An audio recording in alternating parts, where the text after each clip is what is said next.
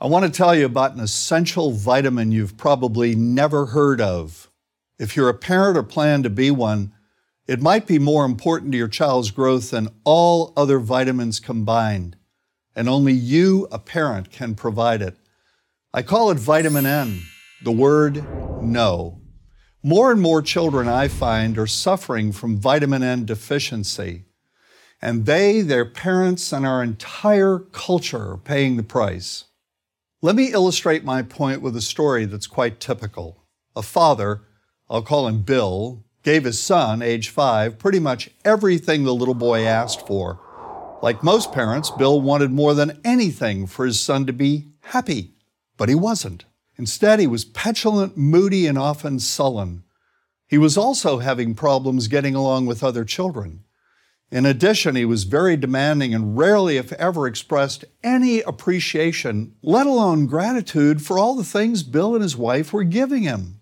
Was his son depressed? Bill wanted to know. Did he need therapy? His son, I told him, was suffering the predictable ill effects of being overindulged. What he needed was a healthy and steady dose of vitamin N. Overindulgence, a deficiency of vitamin N, leads to its own form of addiction. When the point of diminishing returns is passed, and it's passed fairly early on, the receiving of things begins to generate nothing but want for more things. One terrible effect of this is that our children are becoming accustomed to a material standard that's out of kilter with what they can ever hope to achieve as adults.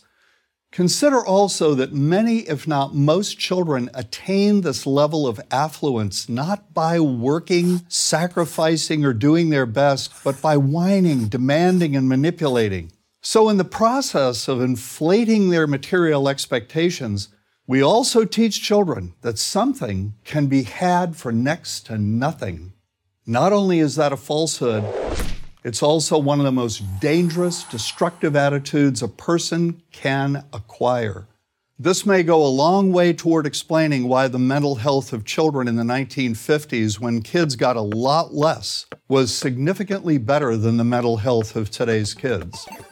Since the 50s, and especially in the last few decades, as indulgence has become the parenting norm, the rates of child and teen depression have skyrocketed.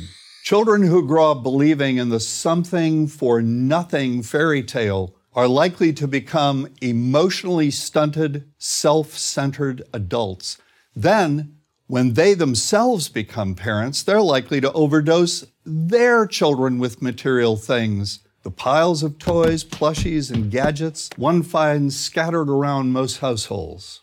In that way, overindulgence, a deficiency of vitamin N, becomes an inherited disease an addiction passed from one generation to the next. This also explains why children who get too much of what they want rarely take proper care of anything they have. Why should they? After all, experience tells them that more is always on the way. Children deserve better. They deserve to have parents attend to their needs for protection, affection, and direction. Beyond that, they deserve to hear their parents say no far more often than yes when it comes to their whimsical desires. They deserve to learn the value of constructive creative effort as opposed to the value of effort expended whining, lying on the floor, kicking and screaming, or playing one parent against the other. They deserve to learn that work is the only truly fulfilling way of getting anything of value in life, and that the harder they work, the more ultimately fulfilling the outcome. In the process of trying to protect children from frustration, parents have turned reality upside down. A child raised in this topsy turvy fashion may not have the skills needed to stand on his or her own two feet when the time comes to do so. Here's a simple rule turn your children's world right side up by giving them all of what they truly need, but no more than 25% of what they simply want. I call this the principle of benign deprivation. When all is said and done, the most character building two letter word in the English language is no. Vitamin N. Dispense it frequently. You'll be happier in the long run, and so will your child. I'm John Rosemond, author and family psychologist for Prager University. To subscribe to our YouTube channel, click here. To help keep our videos free, donate here.